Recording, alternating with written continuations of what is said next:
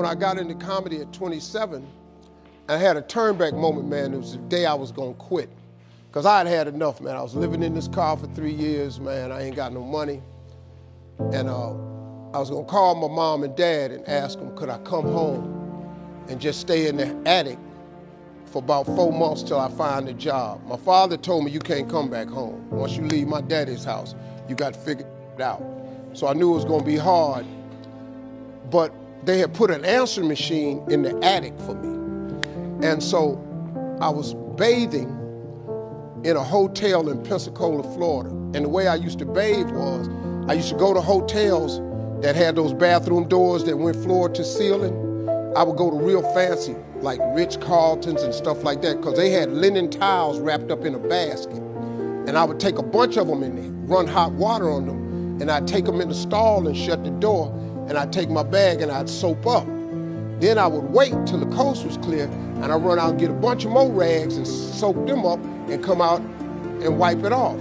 Then I stand there and dry, put my clothes back on. That's how I bathed every other day, man. And so I was in there one time, and they had a, a convention in town. And when I got all the stuff, I soaped up.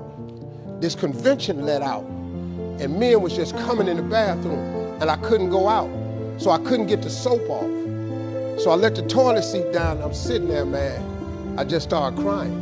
I said, man, I can't take it no more. I'm finna quit. I'm gonna go call my daddy, just ask him, can I come home? Man, I can't do this no more. So before I called him, I called the answer machine, and I got a message. And it said, Steve Harvey, this is Chuck Sutton from Showtime at the Apollo. We saw a tape of you. If you would come to New York Sunday night, this was a Thursday, come to Sunday, Sunday night, we're gonna put you on TV, Showtime at Apollo. Put me on TV, that was my dream. But I had a problem. I had $25 and I, I couldn't get to New York. How was I gonna get to New York with $25? So I said, man, I went back in my car and I'm crying again. I said, man, God, I finally get a shot to get on TV and then I can't even go. I said, how could you do this to me? And I'm 30 something now, man. I've been waiting my whole life and, I'm, and you get me here?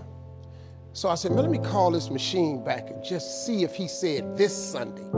And I called it back and it said, Steve, this is Chuck Sutton from Showtime at. We saw it. We have an opening for you Sunday. If you could get here, give me a call, let me know. We'd love to put you on TV. I said, so I got ready to hang up and I heard, boop, you have another message. And I punched in the code, and the message says, Steve Harvey, this is Tom Sobel from the Comedy Caravan. I don't know where you are now, but I have a gig available for you in Jacksonville, Florida to pay you $150 Friday night. If you can make the gig, let me know. I'm in Pensacola. So I called Tom Sobel. He sends me to this gig to make $150. I go the next night, I make the $150. But I was so funny, the club owner said, if you stay the next night, I'll pay you another $150. I got $300. I called Tom, Chuck Sutton back at the Apollo and said, hey man, I just got this message. If you still got room for me in New York, I'll do it. He said, yeah, come on. So I went to Eastern Airline, bought a round trip ticket for $99 from Jacksonville, Florida to New York performed on Showtime at the Apollo. Wrote the joke that made me famous. Mike Tyson hit this fighter Mitch Green in the eye, and his eye started talking. And I wrote that on the way to New York.